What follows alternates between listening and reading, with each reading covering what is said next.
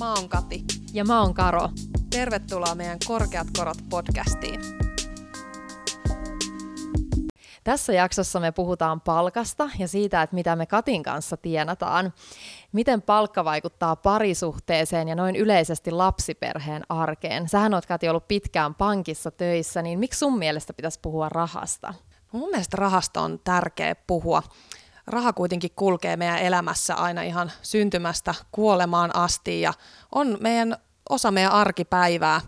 Me tehdään paljon arkisia päätöksiä, johon raha vaikuttaa, ja mun mielestä mitä enemmän rahasta puhuu, sitä helpommaksi se tulee. Ja mä toivoisinkin, että raha olisi monille semmoinen stressittömämpi asia, joka mahdollistaa unelmia. Ja sitä se parhaimmillaan voi olla. Toivottavasti me tässä podcastissa voidaan antaa hyviä vinkkejä myös siihen, että miten hoitaa talousasioita paremmin ja huolettomammin, niin että ei ainakaan sitä stressiä synny. Niinpä, se on kuitenkin tosi yleistä, että jotenkin tuntuu itselläkin, että arjessa hirveän helposti niin kuin raha on se, mistä se stressi, stressi kaikkein eniten tulee. Mitä sä ajattelet, että saako niin kuin toisen palkasta kysyä? Että jos mä menen vaikka leikkipuistoon meidän pojan kanssa ja sitten siellä tulee joku äiti juttelemaan, niin jos siinä tulee siellä luontevasti tämmöinen palkkakeskustelu, niin voinko kysyä, että paljon sä tienaat? Toi onkin hyvä kysymys. Mun mielestä on itse asiassa tosi hyvä aihe. Suomessa varmaan tosi vähän puhutaan palkoista, koska itsellä voi sanoa, että ei ainakaan kollegat moni ole kysynyt multa, että hei, paljon sä muuten tienaat. Ne ehkä keskustelut käydään sitten kavereitten kanssa, mutta toi on aika hyvä veto, että jos puistossa kysyisi joltain tuntemattomalta, että hei, paljon sä tienaat, niin voi olla, että ainakin hetkeksi itse jäätyisin, jos multa kysyttäisiin toi kysymys, mutta mun mielestä pitäisi, palkasta pitäisi puhua enemmän. Joo, se jotenkin siinä tulee semmoinen, että se on jotenkin epäkohtelias kysymys tai sellainen, että se ei ole niin kuin toinen ei kunnioita toista, kun kysyy tommoisen kysymyksen, mutta ihan samaa mieltä, että ja yleisesti kavereidenkin kesken, niin se antaisi paljon enemmän semmoista avoimuutta, kun, kun puhuttaisiin rahasta ja palkasta. Joo, mun mielestä ehdottomasti rahasta pitäisi puhua enemmän ja avoimemmin. Mä uskon, että se edistäisi paljon moninkin ihmisen palkka-asioita ja palkat kehittyisi paljon paremmin, kun niistä uskallettaisiin rohkeasti puhua enemmän ääneen. Joo, ja sitten pitäisi yleisesti päästä pois sellaisesta niin kuin häpeän tunteesta, että se on ihan ok sanoa vaikka, että hei, että mulla ei ole nyt rahaa, että mä en tiedä, että sä pystyn lähteä tolle lomareissulle tai, tai muuta, että siitä ei saisi tulla semmoinen, että et, aa, mitä noi muut aattelee, jos mulle ei riitä rahat ja kaikki muut on lähdössä ja mä oon nyt silleen, että mulla tili tyhjänä. Mun mielestä Suomessa on vähän ollut semmoinen niin kuin häpeän kulttuurikin rahaan liittyen, ja rahasta on puhuttu tosi vähän. Tunnistan heti ainakin, että meillä kotona ei lähestulkoon puhuttu rahasta ollenkaan. Oli se sitten niin kuin hyvä tai huono asia, niin niitä huolia tai äh, iloja ei jaettu, ei mitään rahaan liittyvää asiaa. Sillä varmaan haettiin sitä, että me lapset stressattaisiin vähän vähemmän, mutta jotenkin sellaiseen rahakeskusteluun ei ole ylipäätänsä edes tottunut, ja jotenkin toivoisi, että sitä olisi enemmän ja siitä voitaisiin puhua lisää. Joo, ja just tälleen äitinä miettii sitä, että helposti tulee sanottua, että voi ei, että nyt meni näin paljon rahaa tuohon, että pitääpä olla nyt tämä viikko silleen, ettei lähde törsäilemään. Ja sitten aina miettii, että tuleeko siitä sitten semmoista, että lapset ajattelee, että voi ei, onko meillä rahat loppu, eikä meillä ole enää rahaa ruokaan. Että just vaikka kun meillä oli toi taloprojekti, niin sitten siinä tuli paljon semmoisia tilanteita, että just puolisonkaan oltiin silleen, että ei hitto, että nyt tähän meni niinku kaikki rahat, että eipä syödä nyt sitten loppukuussa, ja silleen vähän niinku vitsilläkin heitti, ja sitten siitä tuli tuleekin semmoinen ehkä huoli sit lapsille, että, että semmoinen niin kuin sopiva balanssi jotenkin löytää siihen, että miten puhuu rahasta, tai että se ei ole semmoinen mörkö perheessä, että siitä tulisi jotain traumoja lapsille, mutta kuitenkin sellainen sopivalla tavalla puhua.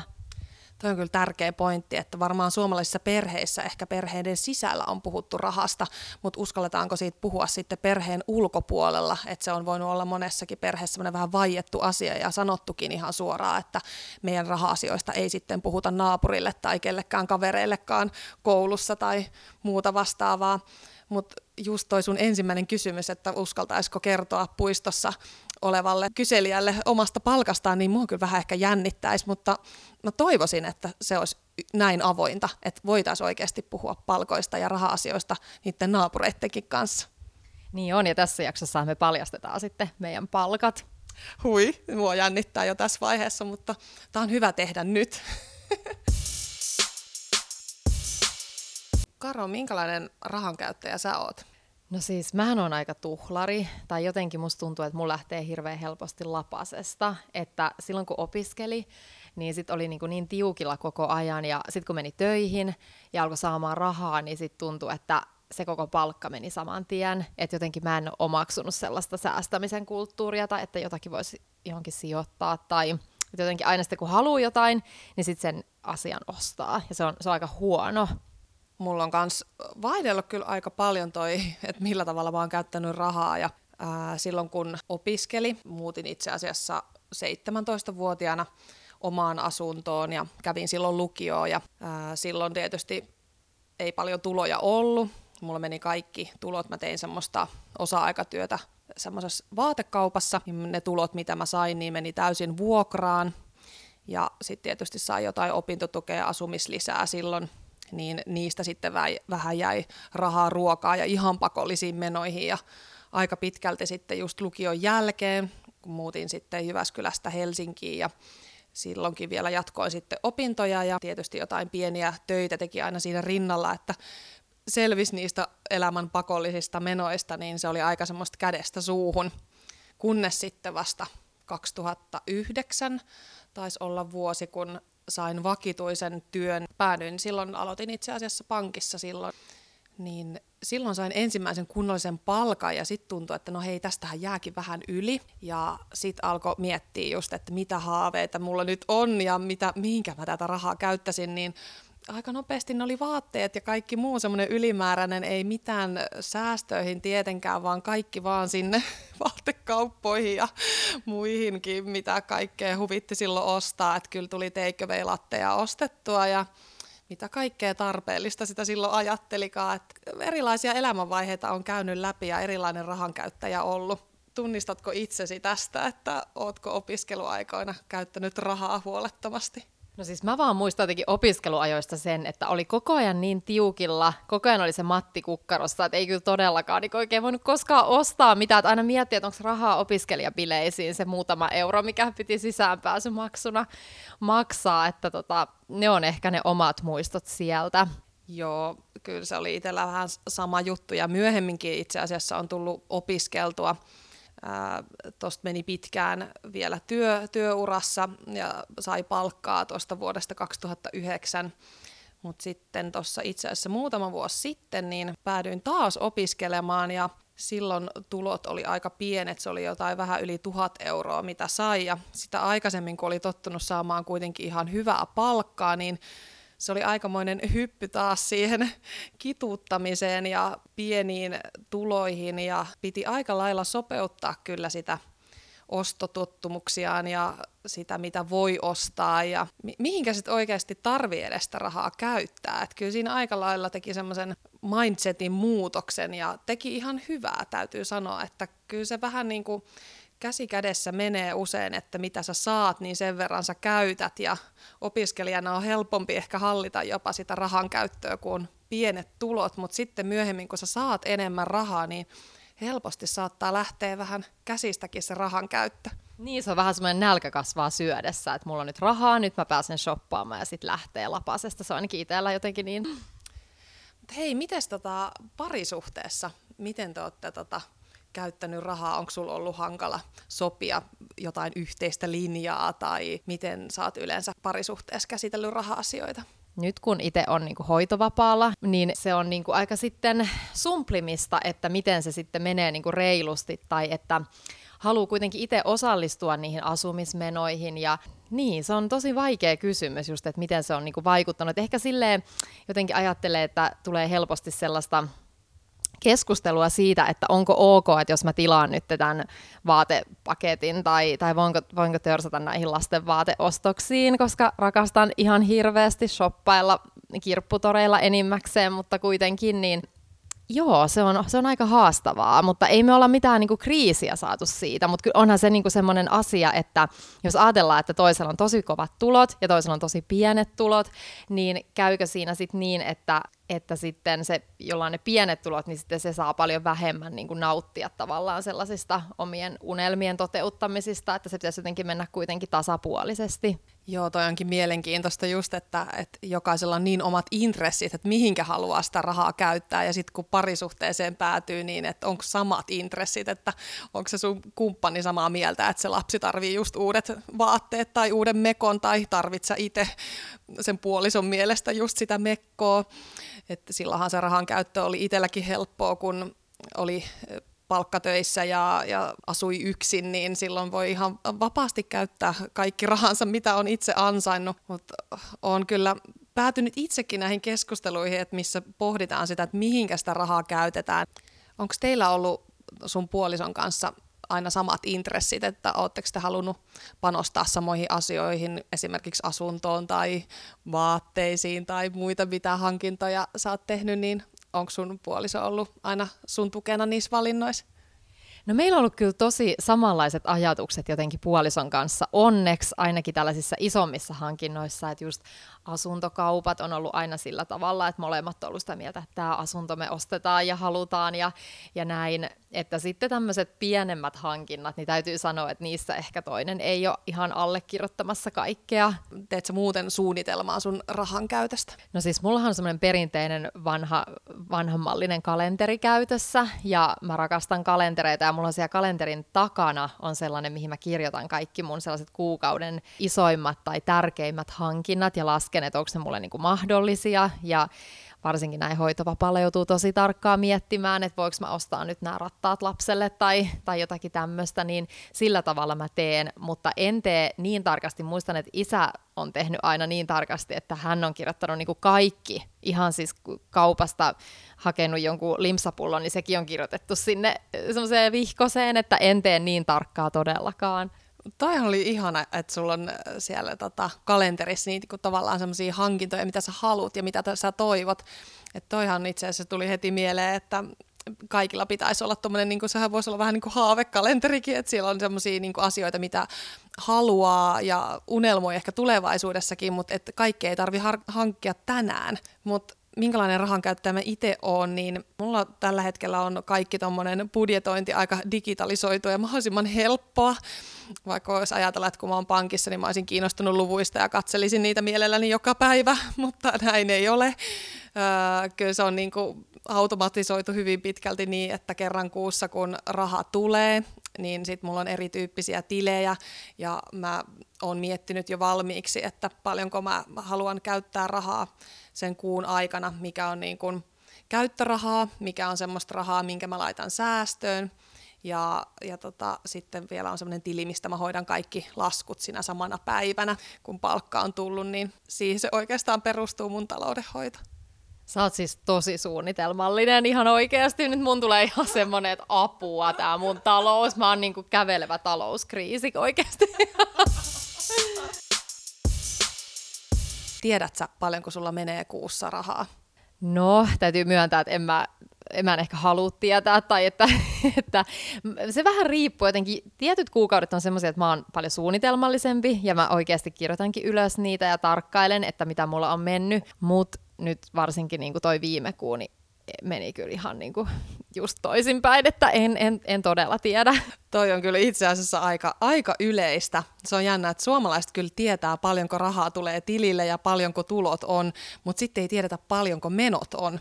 Ja mä oon törmännyt tähän ilmiöön aika useaankin kertaan, kun ihmiset tulee asuntolainaneuvotteluihin. Siinä vaiheessa jokaiselta aina kysytään, että hei, paljonko sun menot on, paljonko teillä menee rahaa asumiseen, liikkumiseen, ruokaan, vaatteisiin, harrastuksiin ja niin edelleen. Siis menojahan on vaikka kuinka paljon, mutta ihmiset ei monesti tiedä. Siinä vaiheessa ruvetaan katselemaan tiliotteita ja muuta, että hetkinen, paljonko meillä muuten menee näihin ja näihin asioihin. Että toi on aika yleistä, että suomalaiset ei tiedä, paljonko rahaa menee mihinkin, paljonko sitä menee ja mihinkä asioihin ylipäätänsä. Joo, se on jotenkin sellaista, en mä tiedä, semmoinen huoleton arki. Se jotenkin tuntuu vaan niin hyvältä, että ei, ei niinku jaksa jotenkin katsoa niitä omia, että mihin mulla on mennyt nyt rahaa, mutta sitten olisi se varmaan oikeasti tosi tärkeää, että silleen pitäisi tehdä.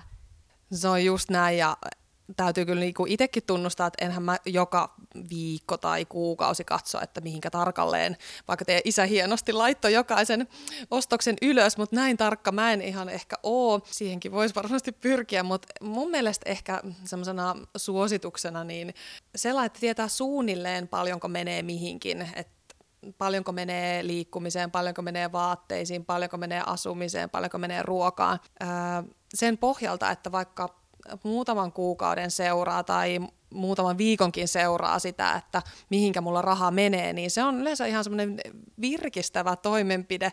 Sieltä saattaa löytyä aika yllättäviäkin asioita, mihinkä sitä rahaa menee, ja sitä kautta ehkä voi tunnistaa itseään paremmin, että minkälainen rahakäyttäjä on, ja tehdä ehkä jotain muutoksia.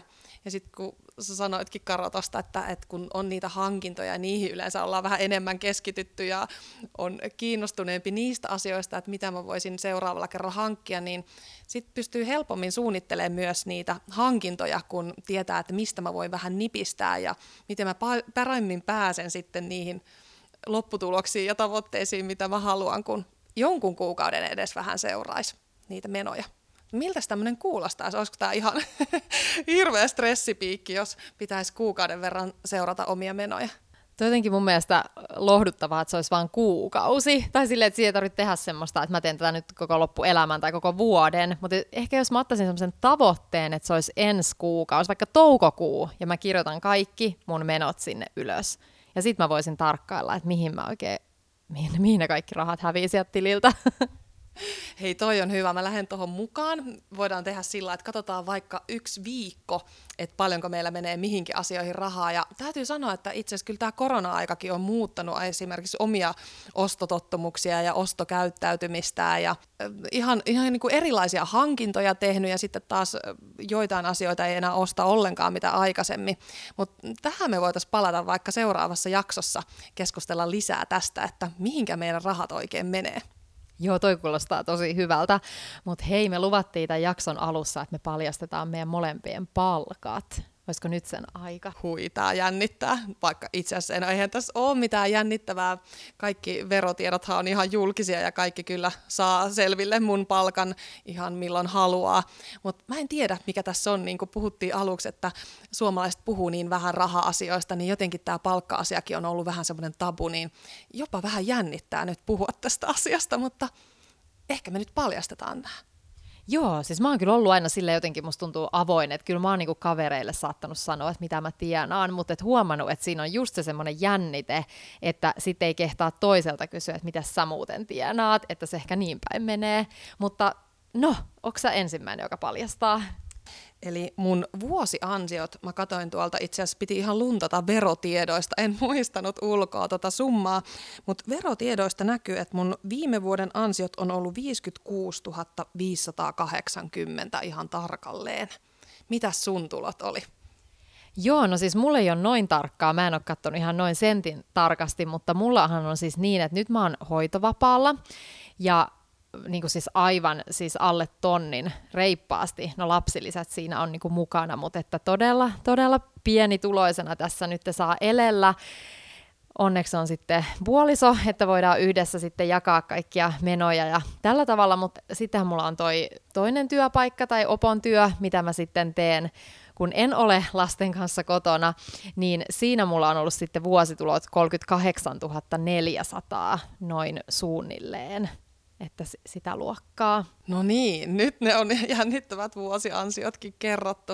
Ja se on kyllä ihan totta, että, että elämäntilanteet vaihtelee, että ei ole itselläkään ansiot aina ollut tämän verran. Ja, ja tota, melkein voi sanoa, että joka, joka vuosi on tulot olleet erilaiset, että sinne mahtuu opiskelukausia ja totta kai uraa on tehnyt pitkään jo, niin kuin tuossa aikaisemmin sanoinkin, että on tälle samalle työnantajalle tullut jo vuonna kaksituhattayhdeksän, että aika paljon vuosia mahtuu, mahtuu tuohon uraan, niin vähitellähän se palkkakin siinä sitten muuttuu ja elää, mutta tällä hetkellä tämmöiset tulot. Joo, ja itsehän tuolla kasvatusalalla, kun tekee koululla töitä, niin se on sitten just näin, että Että siellä ehkä, ehkä avoimemmin puhutaan palkasta, että niin kuin opettajat aika hyvin tietää, että mitä kukakin tienaa, että siellä ei ole sellaista, mitä sitten taas ehkä en tiedä, tuntuu, että yksityisillä sektoreilla on sitten, ei ehkä puhuta niistä palkoista yhtä avoimesti. Joo, täytyy sanoa kyllä, että kaikki tulee aika erilaisista lähtökohdista ja erilaisilla taustoilla, ja kaupan alalla on hirveän erilaisia tehtäviä, että ne palkkahaitaritkin on aika isoja. Ja ehkä tuohon kulttuurinkin on viime vuosina mun mielestä tullut muutosta, että aikaisemmin niin kuin ainakin omien työkavereiden kesken on tosi vähän puhuttu palkasta, mutta nykyään ehkä viime vuosien aikana niin jopa vähän avoimemmin kuitenkin. Että kyllä kollegat on jotkut sitten, jotka on tulleet jo vähän tutumaksi, niin on saattaneet kysyä, että hei, mitä sä siinä sun edellisessä tehtävässä ansaitsit. Ja kyllä mä oon sit ihan mielellään siitä puhunut ja kertonut myös suoraan, koska kyllähän se palkka-avoimuus auttaa kaikkia eteenpäin. Että se ei missään nimessä ole huono asia, että niitä asioita kysyy ja niistä keskustellaan. No hei, nyt jos joku tuolla nyt miettii ja kuuntelee näitä meidän vuosiansioita ja palkkaa ja miettii, että no vitsi mä saan ehkä vähän vähemmän, niin mitä sä Karo vinkkaisit, että mitä voisi tehdä niille omille ansioille, että mitä, miten voisi saada enemmän palkkaa? No mä jotenkin itse ajattelen, että lisäkouluttautuminen on ihan loistava, että sillä omalla alallakin itsekin aloittanut vähän eri tehtävissä ja sitten lähtenyt yliopistolle jatkamaan opintoja ja saanut vähän semmoisia niin, niin sanotusti erikoistumisopintoja tehtyä, niin, niin se on niin kuin auttanut tosi paljon siinä, että tietysti itsestä ajattelee jotenkin, että kun lähtee lisäkouluttautumaan, niin haluaa tehdä sellaista, tai haluaa sillä lisäkoulutuksella vielä enemmän sellaista työtä, mikä olisi itsestä niin kuin vielä mukavampaa, mutta siinä samassa tulee tämä bonus sitten tästä, että palkkakin nousee. Et se on musta aika semmoinen hyvä, hyvä juttu. Mun mielestä oli ihanasti sanottu, että kannattaa hakeutua opiskelemaan semmoista alaa ja semmoista asiaa, mikä itseä kiinnostaa ja mikä tuntuu parhaimmalta. Et eihän tämmöisessä niin kuin toimiala-asiassakaan se raha ole tärkein, vaan just se, mistä itse tykkää. Mut on samaa mieltä tuosta. Mä antaisin myöskin ton vinkin, että aina lisäkouluttautuminen varmasti tuo myös niitä lisäeuroja. Itse olen pyrkinyt tarttua kaikkiin tämmöisiin työpaikan sisäisiin koulutuksiin tai itsekin olen opiskellut työn ohella paljon, niin sehän tuo tietysti aina uusia työmahdollisuuksia. Niin mä oon itsekin vaihtanut työtehtäviä aika usein ja silloin kun sä vaihdat työtehtäviä, niin silloin sä pystyt aina neuvottelemaan myös palkkaa uudelleen. Niin mun mielestä erittäin hyvä vinkki just tuo lisäkouluttautuminen, ja sitten mä annan vielä lisäksi sen vinkin, että voi vaihtaa myös työtehtäviä. Ja sitten niin kuin sä sanoitkin tuossa, että pitää kouluttautua semmoiseen alaan, mikä itseä kiinnostaa, niin jos se nykyinen ala ei tunnu omalta, niin sitten sitä voi ajatella kouluttautuvansa uudelleen ja pyrkivänsä semmoisella alalle, mistä itse tykkää, ja sitten ehkä se palkkakin paranee. Kiitos kun kuuntelit meidän jaksoa. Jatketaan keskustelua Instagramin puolella ja käy laittamassa kommentit, että mitä tykkäsit tästä jaksosta.